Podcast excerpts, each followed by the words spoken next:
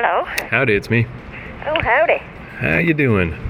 Not bad. So You? guess, uh, not not not the worst. I don't know. It's weird. I guess with our continual uh, weather report, the weather is super good here, but I feel weirdly crappy today. It's like a weird mix. It's like ah, it's sunny and warm, but I don't know. I think I just didn't sleep enough. Oh, it's nice here today. We're finally getting some melt. Yeah, me too. My apartment's flooding. Actually, it's melting so much. but Oh, is it? Oh, guess- bummer. Yeah, that place. I mean, it's a fucking disaster. My apartment is so dumb, but you know, I guess like it's one of those like, uh, well, I guess people listening to this podcast probably don't know about that necessarily, but yeah, that I couldn't get an apartment. Like this was my my harsh reality of uh, how my adult life is. That I don't uh, I don't have any any credit report history or uh, proof of employment or blah blah blah. So yeah, I'm just glad I have a house basically. Yeah, and you're not paying cheap rent either. No, I mean, I guess, I don't know. It's not so terrible, but it is the worst my rent has ever been. Because, you know, the added bonus of living by yourself, which I don't think is very much of a bonus at all. Well, maybe if you kind of, spring's coming, if you start rooting around, you might be able to maybe share some space with somebody. Yeah, this dude, Jason, that I do the wrestling podcast with, his friend Ben from uh, Halifax has just been here since, I think, since August. And uh, yeah, he said he might need a roommate. So, so, you know, yeah, I think if something like that comes up, I'll definitely take it. And where does he live? Right now, he lives uh, somewhere on Yonge Street, Yonge and Eglinton, I think. So I assume he would move somewhere less expensive, but I don't know. Who knows? But I guess that's the weird thing. Even if it was somewhere more expensive, it would be less expensive with a roommate. So Well, and uh, you you are kind of far out too, aren't you? yeah, although really that hasn't been a big problem. But I mean, especially just for hunkering down for the winter, yeah, it did its job. But I mean, yeah, that place it's like freezing cold, and the little bit I was here in the summer, it was super hot, and now there's water everywhere. And just like I don't know, whatever. Fuck this place. Now, when you say water everywhere, like it's right in your unit. Oh man, yeah, like everywhere. Like uh, the way it is is there's like a kind of main room with like a bed and stuff, and it's uh, elevated a little. It's like a half a foot higher, and then there's a little kitchen and a bathroom. And those bottom parts, yeah, it's just like a little puddle that there is a drain down there too, because like that's where the laundry and stuff is. So it's all kind of flowing into this drain, but it's coming out of nowhere. Like it just seeped up out of the floor. It's weird. Yeah, and see, the drain is probably frozen. Uh, I don't think so. No, I think the drain's fine. It's just, uh, it's just, it's got to, it's going through my place to get to the drain at a very slow rate. Yeah, bummer. Yeah, I don't know. Anyway, uh, so today's big activity. I keep having things going on on Mondays, but that Gilmore Girls improv, they're doing another one of those. So Oh, oh, how did it go the first time? I thought it was pretty funny. They, uh, you, you know, uh, so there was uh, her original boyfriend was this tall guy named Dean. I don't know if you remember Gilmore oh, Girls this yes, much. he worked in the grocery store, didn't he? Or Yeah, right. something? So apparently, I'm the only one who liked Dean. I don't know. I thought he seemed like a likable young man, but everybody else hates Dean. They like Jess, the next kid, who was like the shorter kid who smoked and was all tough and blah blah blah. So in this improv, there was it was a girl that played Dean, and she basically just played him like he was like mentally deficient, and everyone laughed and laughed, and I was like, oh, poor Dean. And then uh, I ran into that girl who uh, played Dean like a couple weeks after that. Matt had a, a show, some kind of comedy show, and she was there. And I was like, Oh, you were in Gilmore Improv. You were Dean. Like, oh, everyone hates Dean. I like Dean. And she's like, No, I hate Dean. so, yeah, no one likes Dean. Well, he was just a high school type, I think. Yeah, he's But- pretty bland, I guess. She was still in high school, though, I think, when she was hanging out with that guy, right? Uh, yeah, yeah, it was the early days, yeah. Yeah, and he's just some bland guy, worked on cars, worked at the, the supermarket. but I don't know. Like, I guess I said before, like when we talked about it last time, I liked the early seasons of that show better because the less conflict, the more I liked it, which I guess is just the reverse of why people generally watch TV. So when she got her other boyfriends and they're all like, oh, the, the drama, and I'm like, I don't know, I don't like this. Yeah, I, I have to agree with you. I like the early days when she was still in high school. And once she kind of went off and started the university thing and, and all that, yeah. And the, and the mother was uh, then picked up with that fellow that runs the restaurant. right.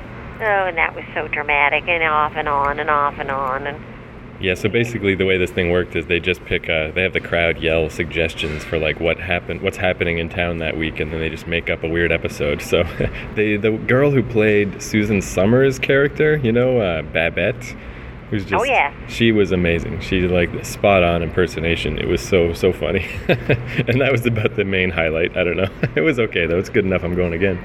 Well, it must have been uh, all right if they, or they wouldn't be doing it again. Yeah, and I mean, I just kind of like it because uh, you know, improv shows. It, it is basically just an improv show. It's just people trying to come up with jokes, but uh, but I like that it's wrapped in this little Gilmore Girls package. Like that's enough for me. It's five dollars. I'll go. Why not? But uh, I did have a little topic I could ask you about. While I, the thing doesn't start till eight o'clock, so I got a little time. What time is it now? Six twenty. Yeah, and I got to travel, but yeah, I got a little time.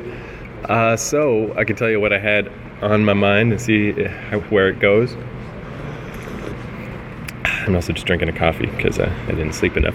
So uh, you know that that comic book Maus, the uh, Art oh, yeah. comic. Excellent. Yeah, I mean it's like the only comic book that ever won a Pulitzer Prize, and it definitely deserved it. Like it was really good. I was even thinking about that how that that comic is so good. Like I read it last year and was like, yeah, that is good.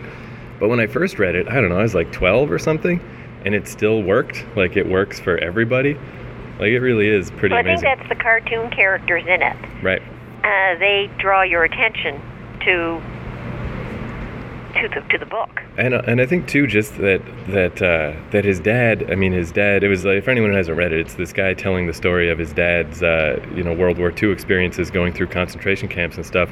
And his dad's a total nut now. And like, uh, like, do you remember that little story where, as uh, as an older person, he's staying at a place that has free gas, but uh, so he leaves the gas stove turned on at a low heat all day because he doesn't have to pay for the gas, but he does have to pay for matches, and he doesn't want to pay for matches to light the stove. So like it's totally out of whack, but it's just like his mindset is that you know just maximize everything and take advantage of every little situation and like and it seems crazy, but then you hear his whole story and it's like maybe those extra matches would have saved his life or something, you know. But I was thinking, I think that's part of what makes it just fun, even when you're a kid, is it, it is like a fun adventure story because his dad is so hard headed and like it, like one of the, the famous lines from it is after like a year of his life being a nightmare and then they send him to Dachau and he goes and here my troubles really began it's like are you crazy your troubles began 50 miles back buddy but yeah, like but everything's relative. yeah but that and so what what appeared to be troubles looked like nothing compared to what he might, what would have gone on in Dachau. Yeah, and his dad's like hard-headed, you know, super old school Jewish mentality like makes it makes it less depressing to read. Like uh, there's a part about how his mom wrote a bunch of journals and the dad threw them away and Art is all, you know, really upset that he didn't get to have his mom's journals. But uh, the weird thing is, like, just from an artistic standpoint, like, I think having his mom's journals would have made that, that book not as good. Because then it, w- it wouldn't be this singular vision of this one guy that went through it. It would have been the mom with all her depressive issues and this whole thing, and it just would have, you know, the clarity of this. Like, it seems weird to describe it as an adventure story, but it is. It's like an Indiana Jones, like an old serial, like Flash Gordon or something, except it's this guy surviving World War II. Like, it's exciting and just really sad and depressing at the same time. Yeah, it was really it's a super amazing comic. But so why that uh, came up is they have an exhibition of his work at uh, the AGO right now that me and Brad went to the other day.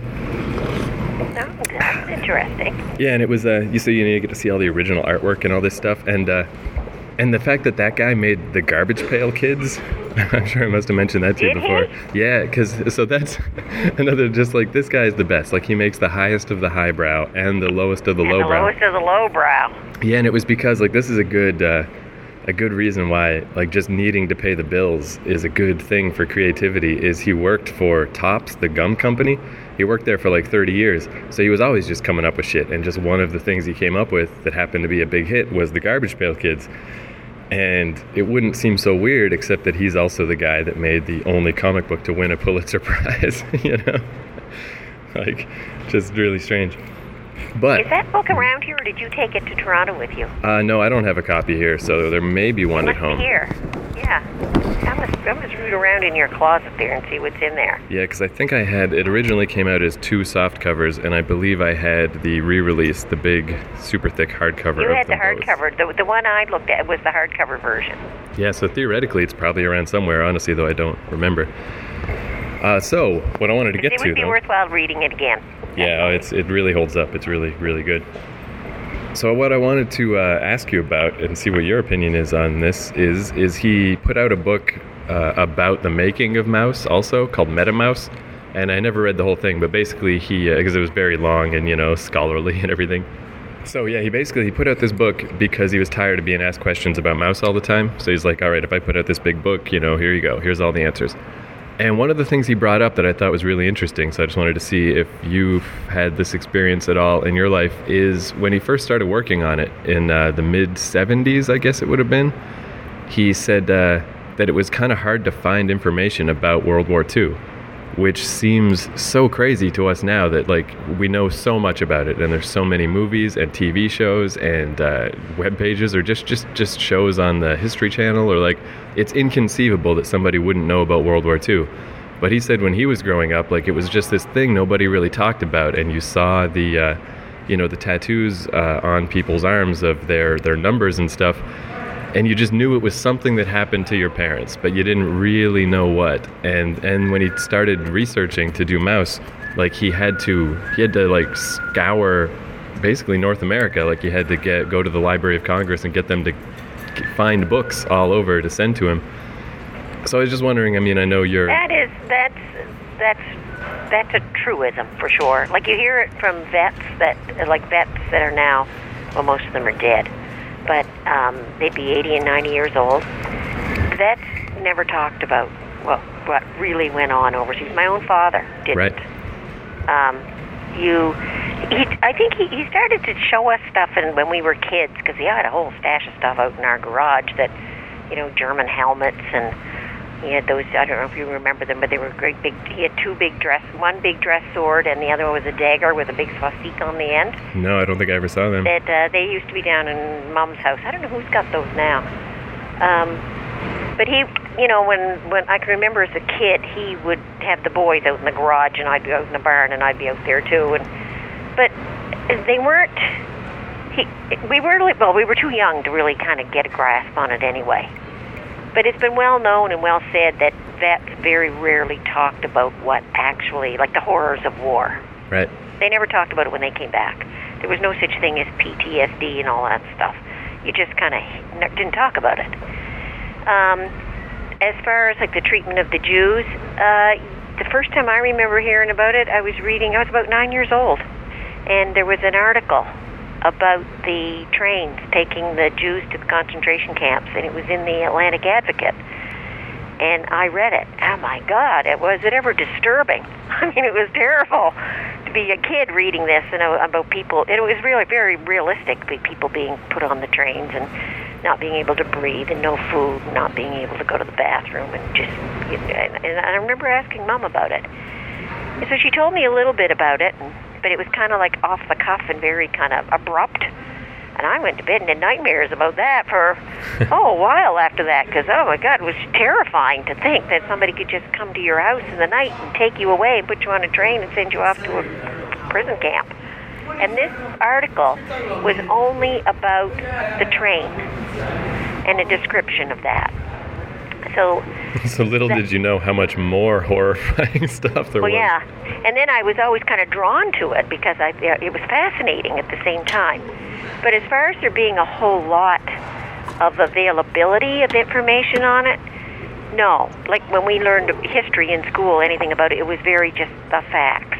Here's what happened factually instead of very uh, personal stories, which came later. Like when he's talking in the 1970s, yeah, so you're probably starting to get some of it coming out then because Vietnam was very big. And there were a lot of personal stories coming out about the horrors of Vietnam because there was TV footage about it. Right. And that is when you started finding out stories about World War II and that it really wasn't the glory shows that you saw on, t- on Hollywood movies. Um, the stuff about the um, the Jews, yeah, not not not really all that well publicized, but was was coming out because people who were involved in the, who fighting the Vietnam War and, and and very opposed to it, and the horrors that you could see by pictures suddenly started making the connection. Well, hey, it had to be like that in World War II also. so it started opening up with a, a generation of people who were very, I don't know, politically aware, um, very interested in what went on in the past because they were fighting the same injustices in the present. But he's right about that. You know, was it in your face kind of thing? No, absolutely not. You had to go looking for it. I guess that makes sense too, because I'm even thinking of like more recent stuff, like with, you know, now that we are in a more connected world. I mean, all this like apartheid and Pol Pot and stuff, like these are terms I know, but I don't really know the details and I don't really know exactly what went on. So, especially if, we, if this was back in the 40s and the 50s in like a world that doesn't have a zillion cable channels and the internet and stuff, like, yeah, it would, it would just be hard to disseminate information anyway and if everyone is kind of more predisposed to sort of like sweeping it under the rug or just like let's just not talk about that anymore like yeah i guess it makes sense that i just never thought of that because to me world war ii like how do you not just hear about world war ii every day of your whole life? Because that's what it's been like for me. Yeah and you had uh, you had a, a world too like okay the americans were very isola- uh, isolationists until um, well probably yeah after world war ii then they started getting them, having their finger in everybody's pot. But up to that point, I mean, they were late joining into both world wars, and they were very much into, yeah, being very isolationist. So they weren't, certainly weren't producing a whole lot of, uh, here's what's going on in Europe, boys they were being real real quiet about it. Yeah, I guess that would make a difference too. Like, uh, I mean, I don't know what the European perspective is like, but but especially, I guess if you're in North America, like it is just it's real far away. Just this weird thing that happened, you know, 20, 30 years ago or whatever. And yeah, it's like there's no evidence of it over here. It's just this thing. It must be crazy too for Art Spiegelman, like growing up and like his, his dad is a real piece of work. That guy was a real asshole, you know. Like again, cause because of how he was naturally and because he went through this really traumatizing experience. But I mean, trying to deal with him would have been incredibly awful.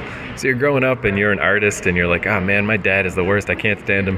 And then you start to learn about what his life was. And just to be like, what are you even talking about? Like, how could anyone's life be that miserable? like, that's insane. And you know, when he says that it was hard to find stuff, we just think about how they how history unfolded after World War II. I mean, there were so many horrors went on, but then you moved into a very almost uh, sanitized 1950s. Yeah, yeah, Pleasantville time. I mean, I mean, there was all kinds of horrible stuff going on in the 1950s. Make no mistake about it. But what you saw in magazines, what you saw on television, um, was all very, very sanitized and clean. And you know, white America lived in little suburban houses that were neat and manicured and tidy, and children went to school in, you know, like immaculate pressed clothing, and but I mean, there was all kinds of poverty going on in the inner cities, and and the inner cities were falling apart actually. But that the image that was presented was this very sanitized, clean world. Well, you can't be talking about the horrors of World War II when you're also promoting that. Yeah, like uh, I mean, Hogan's Heroes is like uh, two steps away from Leave It to Beaver. you know, it's really not much more harsh. I mean, at least by the time you get Mash and stuff, you know, they actually talk about people dying. It's not just like wacky jokes. Ah, Germans. you know. But see, that was what that was what television accepted at that time. You in the 1950s, you couldn't have produced on television anything that was even close to a Mash. Man, that really must have been like a one-two punch. Like uh, this guy Scarborough dude we know that you know I think he must be 64 by now. So you know he's like he's the I haven't seen him in a while actually. I haven't seen him since I got back. But uh, but he's like the guy we hang out with sometimes that just you know is our parents' age. Just for whatever reason we became friends with him, and he is like a real big activist guy and really into uh, you know LSD can open your mind. Like he's the classic hippie guy. But it really must have been this one two punch of all this stuff with like Vietnam and all that, and then nuclear armament, and just like, that was a bad 10 years or so of just like, what is happening? Why is the world so insane? Like, like it seems. Well, the nuclear armament stuff really came earlier. Oh, yeah? Like, kids, uh, the, that nu- that whole nuclear thing. I always Cold think of that as the 80s, I guess, but I guess maybe it was sooner, earlier. It was the well, the the ban the bomb and all that crap. That all came. That started around 19. Let's see. Well, kids hiding under desks and all that stuff. That would have been the early 50s. but the, it really hit home in 1962. 62 with the embargo on Cuba when they, there was the Cuban Missile Crisis. Oh yeah, I guess that's true. I don't know why I think of the 80s. I guess the 80s is when it came to a head and it seemed like everyone really might die. But yeah, I guess nuclear weapons were around before Oh that. yeah, and the the fear of the early 1960s, a bomb like Hiroshima that could just everybody had it. They could just the the Russians and the Americans were at a standoff. Oh, geez, yeah, who like was going to drop it first? How am I like? Yeah, I don't know. My sense of history is horrible. I'm like, oh yeah, of course, Hiroshima. like I'm off by Yeah. literally 40 years. But by 1960, 61 was the Cuban embargo, um, when the, the Russians had the missiles on Cuba and they the, in Cuba, and they figured they were gonna they were aimed at the U.S. And uh, Kennedy called their bluff and and uh, back well he backed off. He he backed off. They they might have set them off. They apparently they really were there. And um, I think that is what a whole lot of what led to the hippie generation. Okay, people my age, we were like 10, 9, 10, 11 years old, and you heard about, you know, how fast the world could be blown to hell in a handcart, and people had the bomb shelters and the food inside and all this shit. You're going to live there anyway. And there were air raid sirens that went off. Uh, Fredericton had one here really? and it, it went off it, a couple of times for testing to make sure people, you know, kids would hide under their desks. I don't remember ever doing that, but it was big in the States where kids would hide under their desks so they would be safe from the fallout.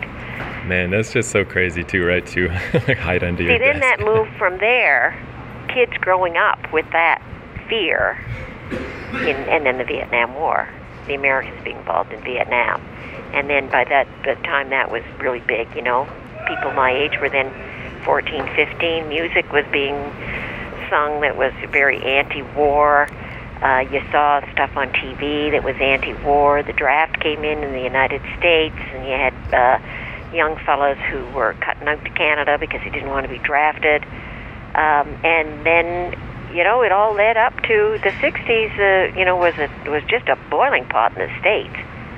You had the the, the walks in Selma, Alabama, in 1964. You had Oh, oh God! It was, I mean, it it just went on and on, and you had the race riots in Chicago in the 1966, 67, 68. Buildings being bombed, people protesting. You know, it was a really active time for young people um, to be politically aware and politically active. Yeah. Probably more, probably more so than I don't know that there ever was a time in history Yeah, when well, that's young totally- people were so motivated. That's definitely how it seems to me. Is like, yeah, like back then, it, it made a lot of sense, and like it seemed necessary to to you know have like uh, protests and stuff, and important, and like it did actually have an effect. Where I really feel like nowadays, it's just really strange. Like the big one from a few years ago, uh, the one percenters. What was that even called? Uh, Occupy Wall Street. Oh yeah. It really just seemed like it seemed like people were just like, oh man, I want to protest. I want to, you know, have my voice heard. I want to do something, but I don't know what to protest against. like it just seemed so arbitrary and just like it had no fire behind it. And it's like, what the hell is this even about? Whereas back, yeah, in your generation, like everyone was gonna blow up and die. like it was way more important. It seemed. Yeah, and we were kids when all that was going on. All that that and there, and there was a whole lot of fear mongering, and uh, your parents didn't talk about it. Um, so you grew up with this this this fear that and, and this feeling that you had no control over anything, and then all of a sudden here was a youth movement that said, you know what? Yeah, we can take control, and they started marching and picking up signs and being beaten up and and there were a whole lot of really motivated leaders in those days too. I mean, you had Martin Luther King leading all the black people down south, and um, you had like the Black pa- Black Panther movement. You had people fighting against uh, and for integrated schools, black and white. You know, it was it was uh, it was quite a time actually. Yeah, it's weird. Like, I mean, I guess things, as far as like, I, maybe it's a good thing. I guess that that there doesn't seem to be that same kind of pressure anymore because information is freer and just information is easier to disseminate. Like, we obviously still have problems. I feel like uh, environmentalism is kind of the big problem now. but it's not like that. It's like it's like we can make slow change and kind of gentle pushing and things will change and you know it's not like like fuck we need to stop this or everyone's gonna be dead like man that's brutal man that And I think me a whole lot of people who marched and all that. I, I don't know how how uh, how not so they were to follow. I mean, there was obviously a whole lot of leader types who were out there, you know, oh, we're gonna march. But I think a whole lot of people went on marches and that kind of stuff just to be part of the gang, well sure part of the crowd. Man, there's a it just made me think with all the the talk of like nuclear war stuff. Uh, th- I just found this out the other day. I thought it was so interesting. Is there's this uh, pretty famous video game called Fallout that it's basically it's about a post-apocalyptic future, but in this fiction, like the bombs did drop in the 50s, so it's got this like weird 50s aesthetic, except in a post-apocalypse situation where everything's irradiated and destroyed. And the the logo for the game it's this little smiling guy giving a thumbs up with like a like winking with a thumbs up and this like a little like the kind of little mascot you might see in you know leave it to beaver times you know selling bread or something but I found out his uh, his thumbs up and his his eye closed. What that really is is it's a test that they used to do back then. Of if you see, or they would tell people, it's like one of these hiding under under the desk things. They said if you see a mushroom cloud, close one eye and hold up your thumb, and as long as your thumb covers up the mushroom cloud, you're okay. Oh Isn't that creepy? Oh my God. yeah. So, so that might be the greatest game, you know, mascot in the world because he just seems so friendly, and when you find out what it's really about, it's like horrifying. and uh, you know, it's like you could kind of imagine this guy being in like a little like chat book made for kids or something of like Fallout Jimmy or whatever. Like here's here's what you do, and then you'll be okay. God. I'm gonna choke on that one. Yeah, it is one of those things too where like, you know, if you're in an airplane or something and you're just flying over a city, like I guess depending on how you look at it, like if you see like human settlements and civilizations, it looks a lot like a computer chip or or you could argue it looks like mold, you know? And I, I really do like this one thing my friend Joel has been getting really into environmentalism lately, and that's his his kind of metaphor is like, you know, if you've got mold eating a piece of bread that you left in your fridge, and you know it doesn't know that once the bread's gone we're all dead. And he's like that's kind of like what's happening now. It's like we're the mold. And we're just eating the earth. Except theoretically we can understand that we're mold and not not let this happen. Yeah, but we're not doing a hell of a lot about it. but, but i always just think that's so weird where when you look back at like history back in the olden days like you know four or five hundred years ago or further back like like all the big uh, you know the big horrible wars and battles they were just kind of like a joke on a you know in a on a global scale. It's like you know you can have the biggest bloodiest war ever and it makes no difference. It doesn't matter. The human race is fine. The earth is fine. And then yeah we get to this point in the 20th century where it's like we could just fucking wreck this place. Like it's so crazy that we hit this point where we could I mean, I feel like even if they dropped a bunch of nukes everywhere, probably some people would survive, but but that's nuts that we could do that to ourselves. It's just really scary. Well, that's what the uh, Cuban Missile Embargo stuff in 1961 was all about. Yeah, I mean, I guess it's a, a testament to the human race that uh, mostly, mostly the nukes didn't get used too much. You know?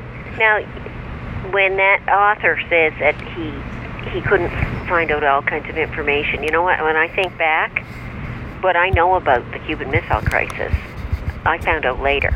At the time, I remember people talking about uh, the air raid sirens. I remember it going off, the sound that it made. But um, as far, of course, I was only like ten or ten years old, too. But as far as people talking a whole lot about about what it meant, um, no, there was there was no talk about that. It was just this thing about this that this. Now imagine this scaring somebody too. You're just a kid, and they're talking about this bomb that can totally destroy everything. And that's really all you know. And if you hear that siren, you got to go hide somewhere. Right. And that's it. That's all you know. and you're 10 years old. Can you imagine how that must freak you right out? Yeah, man. yeah, like well, I remember too. Um, like Art Spiegelman saying, I can't remember when he started Maus exactly. I know the second volume came out in the early 90s, so the first one was in the mid 80s. But yeah, and he'd been working on it for a long time, so I believe 70s sometime. But since it was a comic book, and there weren't, you know, documentaries back then, and there weren't uh, movies about World War II that were like serious movies. So just stuff like uh, like his dad would talk about about. Um, you know different concentration camps and he he had to do tons of research just to find out what they looked like because nobody knew you know? And like that's a weird thing to think of because now we you know we all have that those images like ingrained in our minds but he he didn't and he couldn't find out easily and it was like a ton of research yeah, I don't know. I just thought that was really interesting. It's just because that never occurred to me that there was ever a time. And to me, I was like, all right, World War II happened, and now everyone just knows about it forever. But but there was this weird dip right afterward for the next like 20 years that was kind of this amorphous thing that people didn't know well, much about. you know, for for somebody like his father to to tell his son about like physically what it was like, it must have been a very painful thing. Because you wouldn't just be describing the physical attributes of the building or like where you slept or how you ate or whatever. You'd have all this emotional baggage uh, with you too about you know people who died and people who were tortured and people who suffered. And how do you describe to to your offspring uh, what it was like to be starving to death. Yeah, and what and, and living in a fear that you know as soon as you closed your eyes to have a little uh, somebody would come and beat you to get up to go to work. Um, it, it must have been incredibly incredibly difficult to describe that to somebody who god would have a real hard time getting their head around it. Yeah. Especially, I mean, yeah, like a, uh, I mean, a fancy pants artist. like ended up being like just, yeah, like just, and I like I, I think I love that too about that book is the the you know like him being art spiegelman being of this next generation that wanted to talk about feelings and stuff and wanted to be more expressive and uh and I, you know obviously his parents generation was like not nope like not only Oh only yeah, is and they he, were they, they were well known as a generation too that um well they had they they had life tough, eh? When they came over from wherever they came, Europe. yeah i think they and were polish wherever. in particular these but yeah you know wherever sure You know, and and to to be emotional was was weak. Like even to hug your child was uh was you were soft. So you just kind of brushed them off, you know, and and and, and God, can you imagine what his father must have thought anyway? Tells him a little bit about what that's like, and the guy goes out and starts drawing cartoon characters about it. yeah that was another Like, thing. how serious are you taking it, fella? yeah, yeah, that must have. Yeah, and actually, that is something that uh, he said he runs into still, mostly just from people who haven't read it, but uh, people that are offended. You know, they're like, "Hey, man, I went through this, and you're making a comic book out of it." Like, you know, and he's like, "No, I swear, if you read it, like, it's it's you know, I'm trying to tell your story," and they're like, "Oh yeah, you're telling my story with dogs and cats and mice? Get out of here, jerk off! Like, what is this?" yeah. yeah, yeah, definitely a weird situation, and that would happen a lot too, where his dad, his dad didn't seem uh, like unwilling to tell the story, but it would always be like he'd go over and and would bring his recorder and get his dad to talk, but his dad would only talk for so long, and then he'd be like, "All right, enough of that. Like the real reason you're here is to help me weather strip my windows, so let's get to work, you know, or whatever."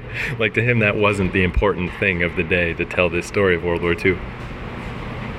But yeah, I mean, it's totally one of those things too, where I mean, I'm so on the other side, where I feel like, like my mission in life is like to be able to express feelings. You know, if I actually feel like sad about something, I'm like, oh, good, good, I'm, I'm doing a good job or whatever. But, but obviously, yeah, like that's not, that doesn't fit at all with that life. Like, No, it doesn't.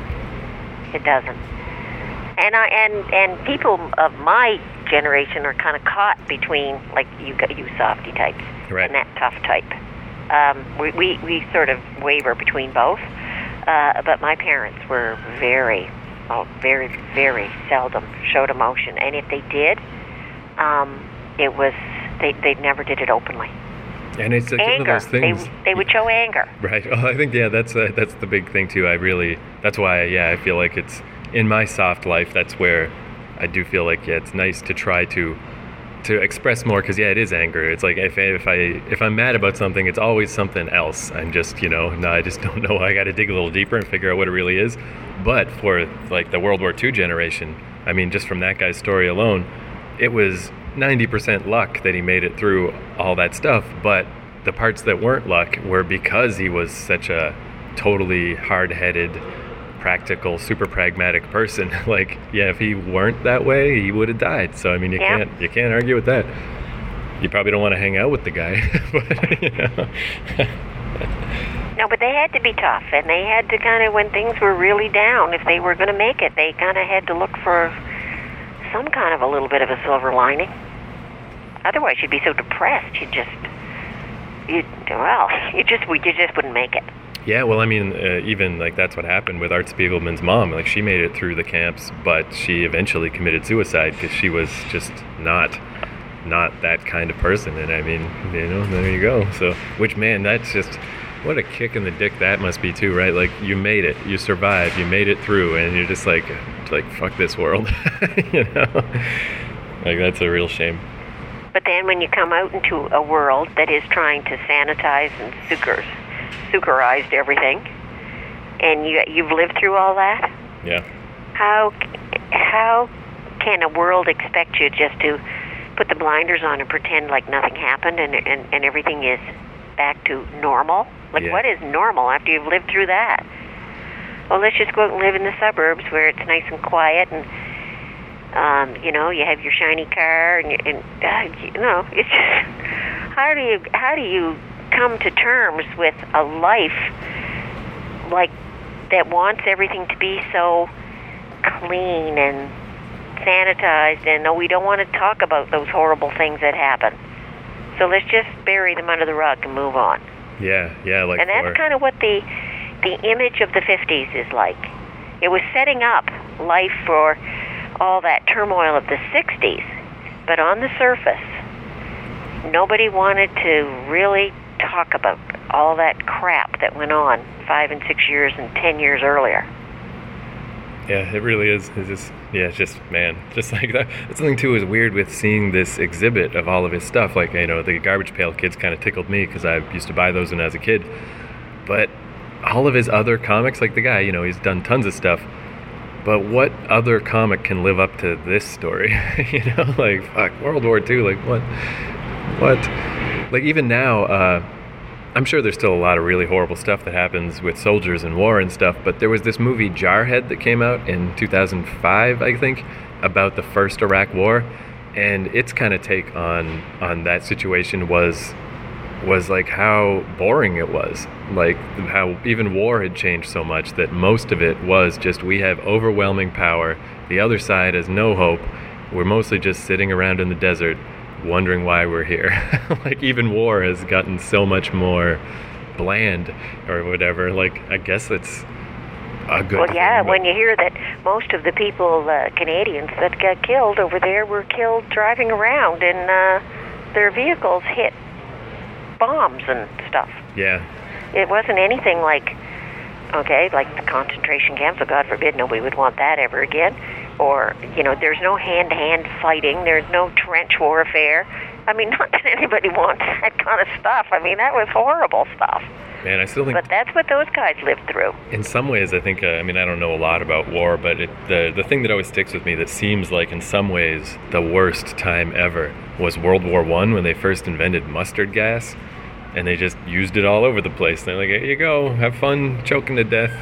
like Jesus, like like it, even by World War II, Seems weird to say this about World War II, but things seemed a little more civil, or there were some kind of rules of war. It wasn't just like anything we can do for you to die. Well, just just the trenches. Uh, every time, like when when winter's coming on and it's like November, and I think about what it must have been like to be in a trench in France in November. The ground would be wet, just starting to freeze, wet, mucky. You're, I don't know, six feet down, in these long trenches. Water would be oozing out into it. On the top level, you'd have a bit of snow, and it would be cold and damp and wet. And if your feet got wet, you'd never be able to dry your socks out because they'd be those heavy, heavy socks, those greatcoats that they wore. Once those got wet, and you had to put that thing on, Ugh. you'd never keep warm. You'd just be freezing all the time. And the rats would be running up and down in there because I mean, this is their home that you've now created these trenches in, and you live in there. Ugh. Well, you know, that's one thing that it kind of ties into like the weird sanitization of the 50s and the early 60s. But uh, of uh, this really surprised me is, uh, you know, like Rambo, the Sylvester Stallone movies.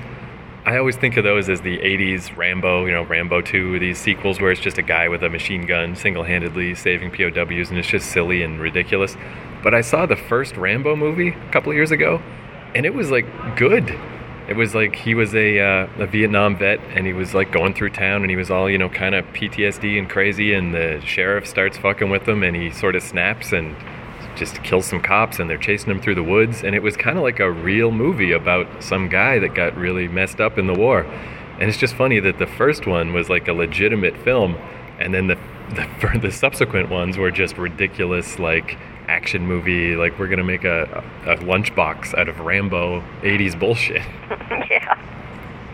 yeah i was surprised because uh, yeah like they, they really like that was a weird time too. Like the 80s was like a reverse a reverse 50s where the 50s was just trying to be nice and the 80s was like look how fun it is to shoot guns at people all right Yeah, it was a little with the old pendulum going back and forth.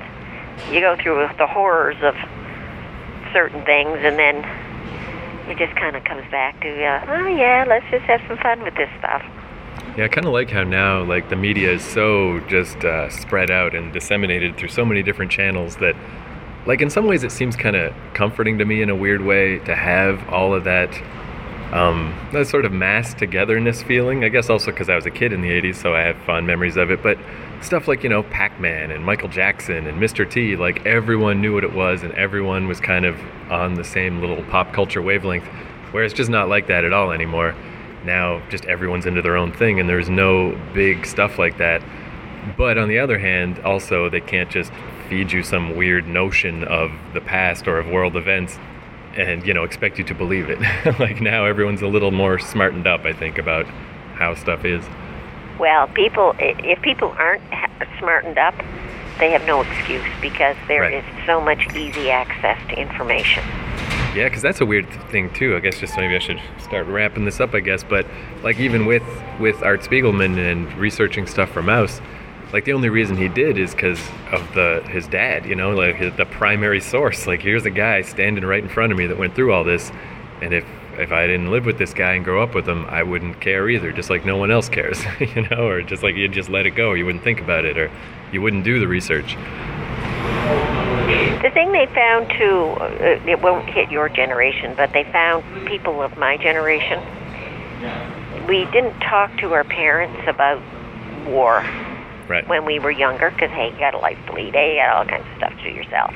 But as we got older, and of course our parents got older, we started looking more into like what what were their what were their lives like that made our lives what we are, made made made us who we are, because there is definitely a connection there. And you oftentimes will hear people who are okay my age, but when we got to be in our 40s and our 50s, we were starting to gain this interest of you, you're looking more outside yourself. You're not just your own little sphere of who you are now. You're looking as to how you became what you are. So then you look into the past. And then we started asking questions. And as you get older, in your 50s and 60s, you got more time. And of course, you know more stuff too. So you know what to ask. And I know myself, yeah, I started asking, well, my father, I didn't quite have the opportunity because he was gone when I was about 30. Um, but but my mother, before she died, oh yeah, I asked her a whole lot about what life was like when she was like 20 and 30, and where was she when, uh, you know, World War II ended and they got the news, and you know that kind of stuff. Yeah, that's definitely, and that's uh, yeah, well, that, that's nice too. We can like uh, funnel it down through the generations and then spread it out through the internet because yeah, I think all that stuff is really interesting. So And actually, so you're doing kind of the same thing right now. yeah, yeah, that's true. And you know what's weird? Even though we're talking about World War II and the horrors and blah blah blah, I really, like I said at the start of this call, like I was just like, oh man, I just feel like crap today. Today sucks. But now I feel great. I don't know. It's even though we're talking about horrible stuff, it's just you know, it's nice to talk and blab about things and whatever. Especially things that are just not all about, um, like, you know, what's going on today in our lives. Right. because there's a whole a whole civilization of history out there that made brought us to the point we are now and to learn about those things and and the people who who I don't know created history and life and made change and um, yeah it's fascinating And that's one thing I I- love history as you can tell Well, that's one thing I think about a lot too. Is like I just wonder how totally bizarre my view of history is compared to how it really was. Because like, uh, like I think we talked about in one of the earlier shows, just about like the, the the old west and just even simple stuff like that they were black cowboys. But like my idea of the old west is just from movies, and then as you go back further and further. Like it's probably less and less in line with reality. And once you get back to dinosaurs, I mean, I'm sure that's not even close to what dinosaur world was like because we only found so many dinosaurs and we're kind of guessing. And or uh, when I was at the museum the other day, because after we saw the Art Spiegelman thing, we walked around and they have a lot of uh, like Greek Roman statues. I don't know which one they were. But even that surprised me when I found out that you know like there are these beautiful marble statues and they look so cool, but then when they they realized at some point that those things used to be painted and they looked awful because you know it's just these uh, whatever paint you could make out of crushed beetles and stuff. And of course they were painted. Like why would they not paint them? But they look really classy and awesome now but back then they looked really garish. And it just suddenly changes your whole view of gladiators and stuff and and yeah, I mean that's just a tiny detail, but I have a feeling my my conception of the past is probably 99% just what I saw in movies, and not really even close to what it really was. What fascinates me about it is, okay, take those statues. I think back and think about, okay, the time when that was actually created. And the guy did that. Some guy who would have been just like you or me or whatever, just living his everyday life in Pompeii or wherever, and he created that thing out of with with out of some specialty tools that he probably made himself. And yeah, his paint he made up out of all kinds of crud that was around. Like, but he made that, and he was. So it's not. He's not. He's just not a a name in a book somewhere. He was an actual living being. Yeah. Man, one thing we saw that blew my mind were these prayer beads from the 11th century that they were like the size of a walnut and you could uh, open them like they had a little clasp, like they were like a little compact or something. And you open it up and it's like this elaborate carving of like the Last Supper or something like crazy complicated that somebody had just carved out of this piece of wood. It's unbelievable. It's like this must have taken forever but nobody knows who they are or anything. Well, I think I, I can't remember if I brought this up too, but that I heard someone say this the other day about, uh, you know, as far as trying to cement your place in history and what a waste of time it is, is um, like the guy, he, said basically, he's like, can you name 10 people from the 15th century?